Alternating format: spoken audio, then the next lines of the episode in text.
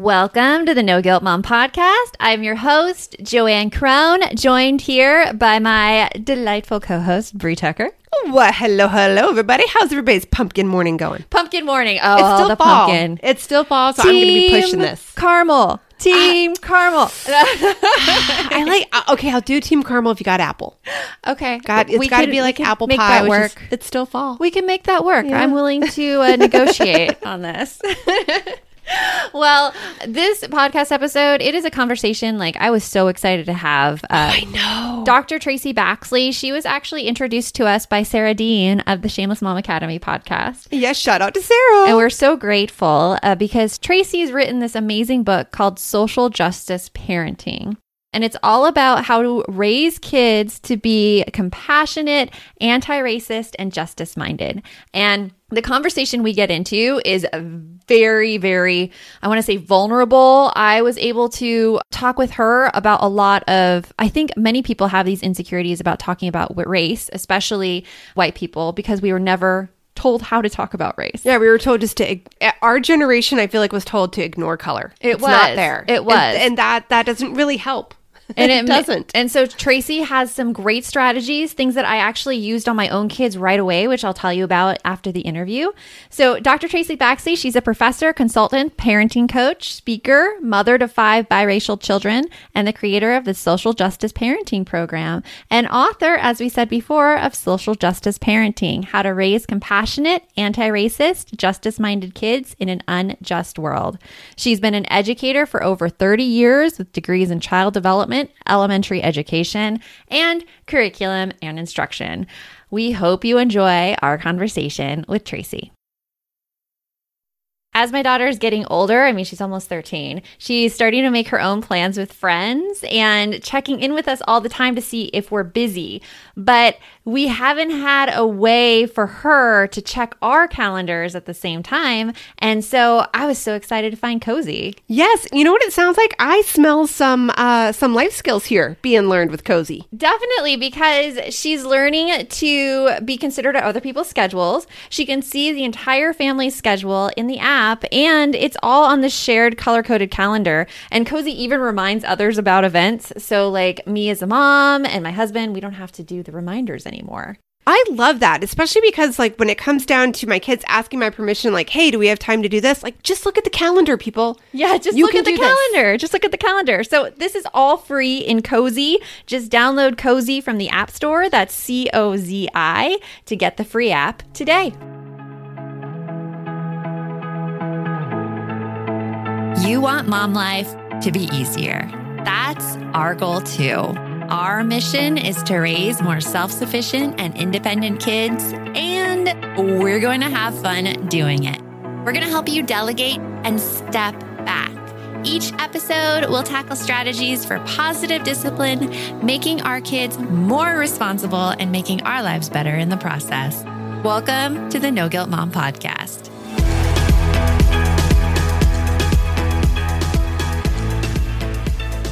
Welcome to the podcast, Traci. We are so excited to have you here and talk about your book because, like, not only is it such an important issue, but you are an amazing storyteller.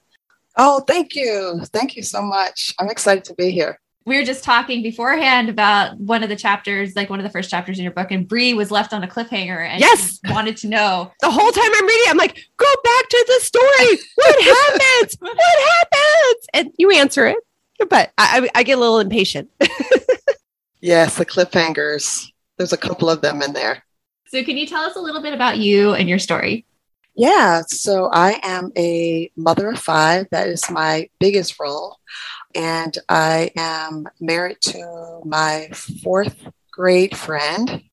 We've been together for 23 years, 25 years dating.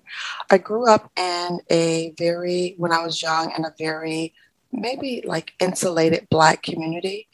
And when I was in fourth grade, the summer of fourth, third, and fourth grade, we moved to a city where I was the only Black child. And I had to kind of learn what that felt like and what that looked like and finding my place where I belonged and all of that. And I think those experiences as a young child has kind of created this person in me who always feels like they have to find belonging for everybody.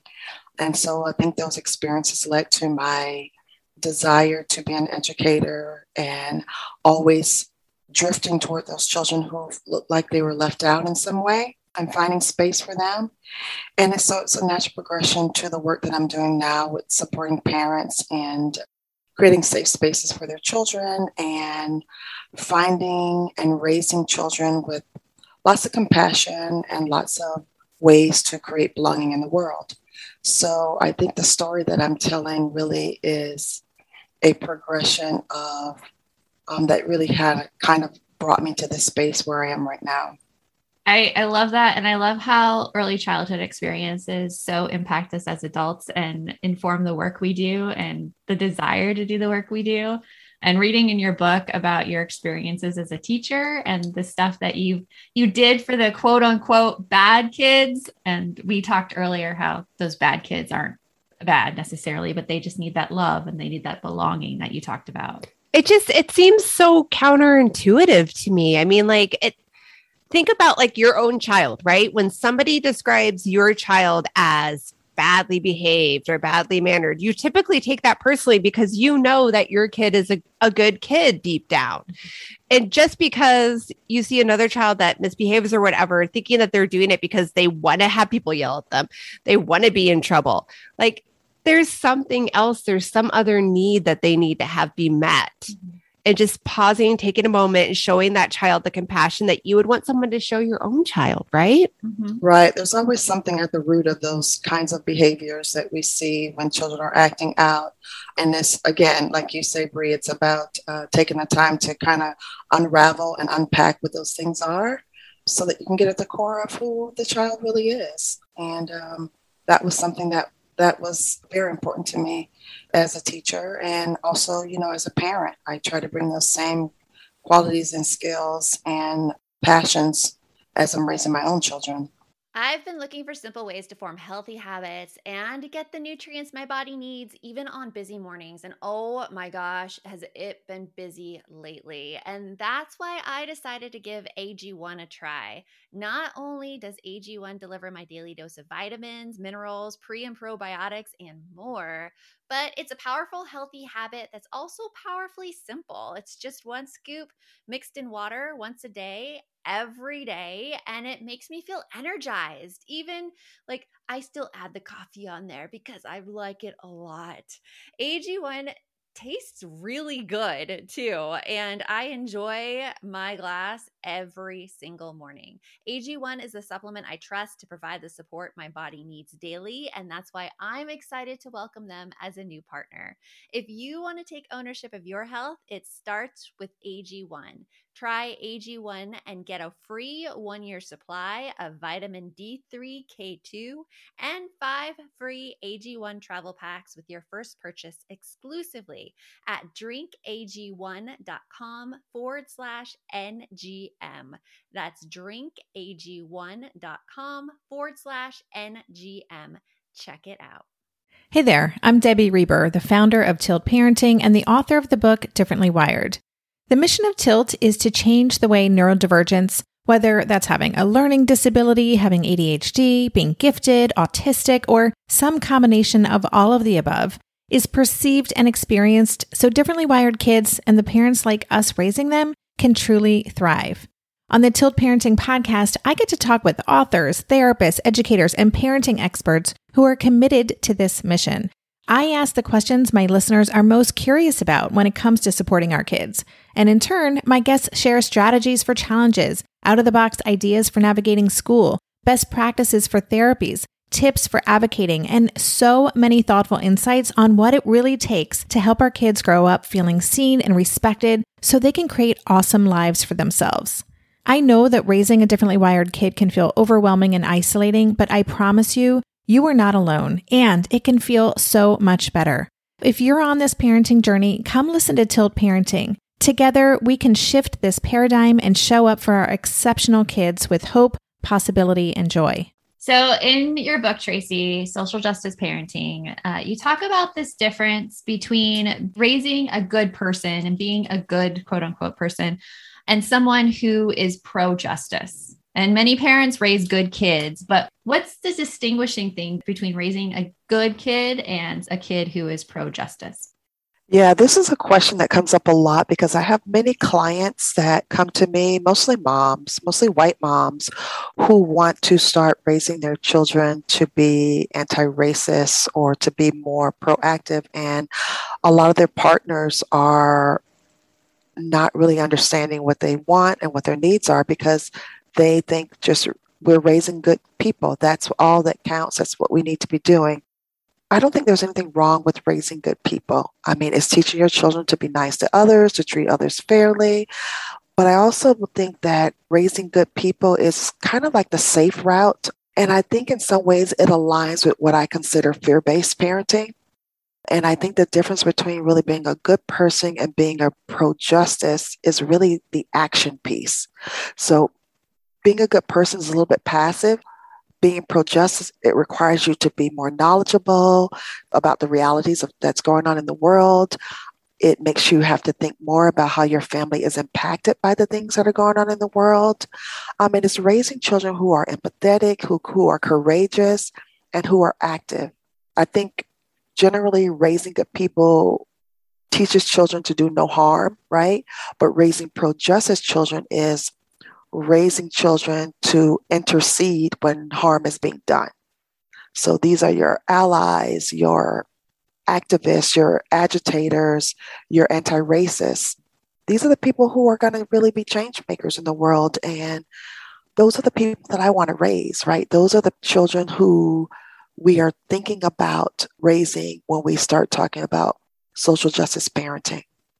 I think that's a really, really good point because I know that when I'm teaching my children, like, let's just pick a really easy topic that so many of us are talking about these days, like bullying, right?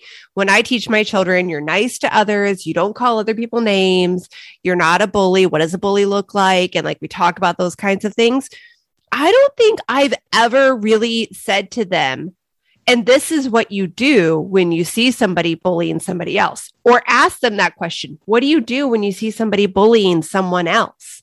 Like, I think that's a really, really important point. Like, we've told them all, like, don't do this, don't be that way.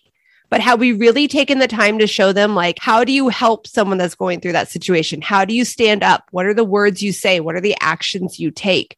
Other than go tell an adult. Okay, that's a fair point. Mm-hmm. The actions you take. But I also there's only so much like lip service we can give to our kids and telling them what to do. Like we have to show it ourselves and right. like what we're doing. And a lot of us as parents, like I'm speaking from my perspective as a white woman, and we talked about this before the interview. I've been really uncomfortable talking about race. And especially last summer, like I felt like my eyes were kind of opened up as to how uncomfortable race as an issue to me as a white woman was because right we were told, like I was told, like you don't see color, you right, don't, right. Um, you don't notice race, and that, like as you mentioned in your book, can you talk a little bit about how that you don't see color comment is harmful? Yeah, I think one of the scenarios I gave in my book was when I was going to like this women wellness retreat, and I'm always a little bit skeptical not skeptical, but mindful when I go into these spaces because I'm traditionally the only Black person in there. And so at the end of this retreat, I, you know, we went around the room talking about, you know, one thing that we thought about or that moved us some way during the retreat. And I just uh, was offering gratitude about feeling safe in the space and comfortable in the space. And as a Black woman, how I always am a little bit on edge when I first start started in spaces like that. And then the woman next to me said, Oh my gosh, I didn't even realize you were black until you said it. And so, you know, obviously with the work that I do, I immediately wanted to go and correct that for her, but I didn't know whether it was really the place or space. So when we came back the next month, I said, you know, I know when you say that your intentions are good, but when you deny seeing me, you also deny my story, my lived experiences, the things that are challenging for me as a Black woman in this society. And I need you to see me because not seeing me means you're not ready to deal with all of the issues that comes along with me in my black and my brown skin. So I think when we are colorblind, it's not acknowledging that there are some inequities in the world that we have to address. It feels like you're silencing or you are denying people their real lived experiences. So we want to raise children who see color and know that there's differences. We want them to celebrate those differences. And we also want them to grow up being people who are going to change the practices that we have right now when it comes to race. And if we don't start talking about that and unpacking that for our children, they will grow up the same way we did, right? Not talking about race. And if we want to get past this idea of racism and treating people unfairly, it has to be something that we start to talk about. When I read that in your book, and uh, we are talking about another book as well, just the whole act of seeing seeing people's color noticing the color of skin saying somebody has beautiful brown skin when you're asked by your child because as like a society the way we've gone is like it's improper to point out differences in other people right and that's not helping us at all yeah acting like we don't see it doesn't help anything doesn't help you process it doesn't help you address it in any way Right. And then what it does is brings about this anxiety and fear in our children because their natural curiosity is to ask the questions. They see, I mean, we know that they see. So when we tell our kids we don't see color, it's like, huh? I do see their color, you know? Mm-hmm. And right. so what we're doing is silencing that curiosity in them so that they're not asking the questions to figure out the answers. And and kids, their natural way of figuring things out is asking questions, right? They want to know questions and they want things to be right. And if we are always asking them to be quiet, to not ask the questions, to tell them what they see is not what they see, that what is that teaching our children about how they're growing up, what's important to talk about, what's important to ignore? Mm-hmm. Because I know with my my own like fears the, the thing that has stopped me thus far is i'm always worried about offending somebody because that is how that's how i was raised and that's something that i think a lot of people feel and it's something that we need to really push through and make those kind of mistakes along the way to figure out a better way of doing things I feel like that really brings up what you were talking about about the whole fear-based parenting oh, as a white mom, I'm afraid of saying something that's going to be offensive to somebody else. And so that makes me act like it doesn't exist. And that doesn't help anyone. And it doesn't teach my children the skills that they need going forward to do better, to be better. It is fear. Yes. And I think fear based parenting, I think the only way to do it, do this thing wrong is to not do it at all. Everybody's going to make mistakes. Everybody's going to not have the right answers. Listen, I'm still learning too.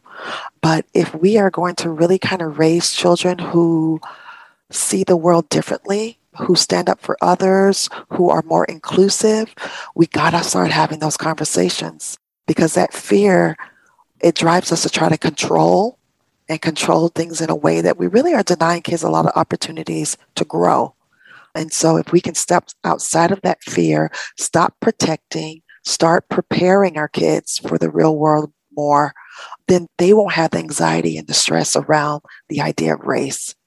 You had a great story in the book about you had a situation at a boot camp and how you could have really used an ally during that time. Can you share that story? Yeah, so I was in a boot camp with this ex Marine, and we went uh, like two or three times a week, really, over the course of the summer. And we had all gotten very close and really kind of knew each other well by the end. And it was my girlfriend and I who were the only Black women in the group. And then the last session, when we were like finishing up and cleaning up, the ex Marine who ran the camp asked his children to pick up all the equipment and start putting them in the bag. And the daughter got up and started doing the work. And the son slowly got up and, you know, dragging his feet and walking very slowly to help her. And she said to him, Stop walking like a nigger. yeah. So there was this complete silence, of course. And then all eyes turned to my girlfriend and I. And the short story is nobody said a word. Nobody spoke up. Nobody defended us. Nobody did anything. And we eventually had the conversation with the ex Marine about what that meant, what that felt like, and what that's doing to his children, whatever. But the allyship wasn't there. And these were people that we had grown to like a lot, felt very comfortable with. No one told us the truth about parenthood. Why? This is the podcast everyone needed before they had kids because now that those little ones are here, whew, there is a lot to unpack. I'm Rachel Shepardota, and I am your host for the podcast No One Told Us, where we tell the truth about parenting and let you in on all the stuff you really should have known about before having kids. I am the founder of Hey Sleepy Baby, but this podcast is so much more than sleep. We'll be diving into all the topics that you really care about and need to know while you do your best job raising those adorable tiny humans. Our goal is to just make you feel less alone and less overwhelmed. There are so many things that no one tells us before becoming a parent, and I think that we should really pull back the curtain on becoming a first time or second time mom or dad to share the good, the bad, and the ugly. We'll have a little education, a little fun, and a whole lot of heart that goes into each and every episode. So join me and our amazing guests each week to hear us talk about what no one told us. If you like this show, there's a decent chance you'll also enjoy the Shameless Mom Academy. Hi, I'm Sarah Dean, the founder and host of the Shameless Mom Academy. The Shameless Mom Academy is a podcast for moms that centers moms more than it centers your kids. I'm not going to teach you how to make baby food or how to make your three year old or 13 year old stop having tantrums. Instead, I'm going to bring you back to yourself. For the last 20 years, I've been helping moms through growth and transformation. Inside the Shameless Mom Academy, I help you identify who you are and who you are becoming. Look, motherhood is hard. It brought me to my knees many times and sometimes still does. Returning to who I am and who I am becoming allows me to decide how to show up in all those sticky motherhood moments, but also in all my other relationships and in all the ways I show up in my various communities. So come check out the Shameless Mom Academy wherever you listen to podcasts. I'm willing to bet you'll leave feeling a little inspired and maybe even completely fired up. And you'll probably laugh a few times because I promise we never take ourselves too seriously over here. With 700 episodes to choose from, you're likely going to find something that sparks and speaks to you inside the Shameless Mom Academy. Again, that's a good example of raising good people or raising pro justice people, mm-hmm. right? Right. So they were all good people. I mean, I cared about them. But when it was time to stand up and do the hard thing, nobody did that. And so we want to raise our children who, in a moment like that, they know how to stand up for other people. Right. What would have been a like good ally response in that situation? What would you have liked to see the people in the class do? Like address the kid or no, they could have addressed us first to say, I'm sorry they said that. Okay. I stand with you. That's not how we all feel. They could have said something to the ex Marine, like, we have to teach our children better, or I will make sure my kids never have this idea about who Black people are. So there could have been a few different things, but saying nothing was, again, to me, that's the only way to do it wrong. Even if you said, I know this is wrong, but I don't know what to say. Mm. Even that would have been appropriate, right? Because now I know you're open to learning and to growing, but that you felt something wasn't right enough for you to speak up. It's great to hear that because in those kind of situations, I would have probably felt I would I would have been stunned and not know what to say. And just knowing that all I had to say was I'm stunned and I don't know what to say to this comment. It gives like it gives me an opening to then help the situation. Yeah yeah, I, I, read that story and I'm like, I, I don't know what I would have done during that if I was in that class with you. But I'm glad to hear your story so that I know now to act differently when that situation presents itself. Yes. And, and I always say the idea with allyship, it's you should always be in a state of feeling uncomfortable. Like it should never feel easy. When it starts to feel easy, it means that you have grown and it's time to do more growing. So don't let that fear of being uncomfortable stop you from growing because that's all part of the allyship. I mean, when I'm in allyship with groups like the LGBTQ community, I don't always know what to say. I'm a little uncomfortable that I'm not using the right words or that I'm not saying the right thing, but I'm not going to let it stop me from being active or being an ally in, in certain situations. So I think we all are growing and learning and trying to do the right thing. But I think doing nothing is probably the only way to do it wrong. Yes, doing nothing is the only way to do it wrong. I mean, I have to I have to admit to everyone who's listening, I am uncomfortable in this conversation right now because I'm not used to openly discussing race or anything. But um, it's just a matter of pushing through.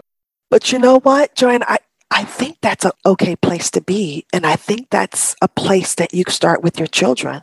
Mm. You know, I didn't grow up talking about race in my house with grandma and grandpa, right? But I realize now I need to do things differently with you. Mhm. I'm a little uncomfortable because it's something new to me. So I would like for us to grow together and us learn together to do this better for people who are different from us. So I think you use that in a way that really supports the growth of your children in this space as well. I'm going to do that. I will have that conversation with my kids on the drive home today, actually. Well, and I think it's a really good point you made too, Traci, talking about how I'm a little bit uncomfortable. I didn't talk about it this way with grandma and grandpa because you're not saying that grandma and grandpa were bad people. You're reinforcing the whole like, we're all good people. We just didn't know better. And now that we're knowing better, we're going to try to do better and we're going to just continue trying to grow on that. Absolutely. And kind of reinforcing that thing that we're always talking about with No Guilt Mom that we're all human, we all make mistakes, and we're all learning. Mm-hmm. So acknowledging that we're all trying to do better, we're all trying to get better at this at going forward. Just being honest, right? Yes, being vulnerable, open, and honest. That is so important because it teaches our children to do the same, right? And we're going to want them to be open and honest as they grow up, especially when they're teenagers. You want to be able to establish safe space when they get older.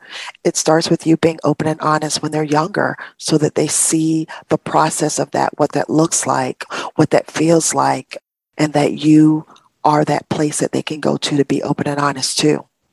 Well, Traci, this conversation has gone by way too fast for me. It's been wonderful, wonderful talking to you. Uh, what is something that you're excited about that you have coming up? I think just all of the things going on with the book, I'm able to help more families. It's very exciting to me that so many families are ready to be in the space where they are raising anti-racist children they're raising children who are pro-social justice so the more that i can support families i think it, it's very exciting to me And your book is phenomenal. I could not stop reading it. Last night I was like up and being like, no, I just, ha- I just gotta go. I just gotta finish. I know, right? oh thank you like Thanks not so only do you have a great message, you are a phenomenal writer. Social justice parenting. Absolutely love that book. It's so good. thank you so much i really appreciate it Thank you for talking with us and we'll talk to you soon. sounds great I, I love that interview with Traci, and I immediately put into use what we talked about in the interview about going to talk to my kids about uh, skin color and discussing race. And how did that conversation go? It was really interesting. I decided to do it uh, separately, so I didn't talk to them at once. And with my eight year old, when I said that I was raised in a way to not notice race, but you know, people have different skin colors, he was like, Yeah, of course, people have different skin colors. And then he brought up questions about when his Nana was growing up in like the 60s and segregation. And so we got into that conversation. yeah. Um, my daughter, who's 12, she, I was so surprised because she had the same thinking I did, where you don't mention race. Where, like, say you're trying to describe someone and the other person doesn't know, like, who you're talking about. I would sidestep around the issue of bringing up race as a descriptor because I was afraid, you know, that is quote unquote offensive or like noticing it because that's how we were told as kids. You know, I do agree with that, but I also think it's possible that a portion of that is, and you've you've self-described yourself before as like a people pleaser. Yeah. and I see your daughter being uh, somewhat along that same realm of being so concerned about other people's feelings that sometimes we end up missing the whole thing that they want us to be aware of. Yes. So when I talked to her about that, she's like, well, that's what you're supposed to do. You're not supposed to mention skin color. You're not supposed, and it's interesting about that, right? Because, like you said, with us mm-hmm. growing up, we weren't supposed to talk about it. But I think it comes down to it's not that we're not supposed to mention it; we're not supposed to judge people on it. Yes. But and it that's was a- that key factor. It was never like we were never told We what that line was. We, were weren't. just told not to mention it. And so I think that's why these discussions are so important, where we bring it up and we're like, no, like this, like kids see color. There's no Right.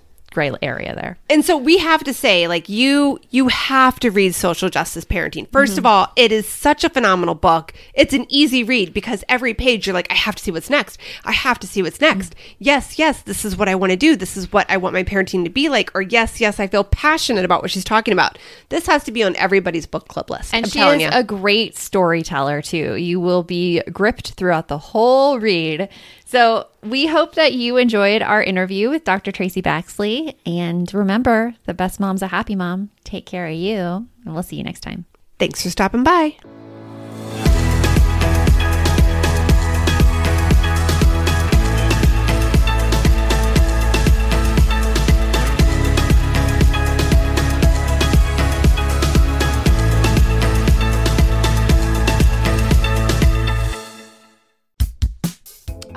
Everybody. It's us, Blair and Molly, your old pals from Toddler Purgatory. Two moms who are also actors, who are also creative beings, who sometimes feel stuck. And this is our new podcast, Unsticking It with Blair and Molly. What happens when your creative spark just seems to disappear? Gone. Poof, bye. See ya. What happens when life gets in the way of your creativity instead of nourishing it? That's what happened to Molly and me. We felt like the thing that drove us creatively stopped working and impending doom had in fact impended. Totally. So we decided to do something about it. And that was steal ideas about getting unstuck from the most creative people we can find. We talked to guests about how to break through the mucky, gluey, sticky wall that can get between you and your creativity. We hear about their journeys, their successes, their challenges, and even their bougie coffee shop orders. Mm-hmm. And we're not just talking Bob Ross type paint on paper artists here, though we talk to them too. We're talking to actors, creative directors, dancers, and people who are working hard to be their best creative selves in a world that can sometimes feel real uncreative. We all have something to teach each other, so let's steal their ideas together. Join us, won't you, as we deep dive into how to unstick ourselves from the life gunk that can get in the way of our creative freedom. Pandemics, school calendars, World events, lack of sleep. Oh, get out of their life gunk. and let's get back to your best creative self. Subscribe to Unsticking It with Blair and Molly. You're not going to want to miss an episode. Unsticking It with Blair and Molly because sometimes life sucks. Unsticking it.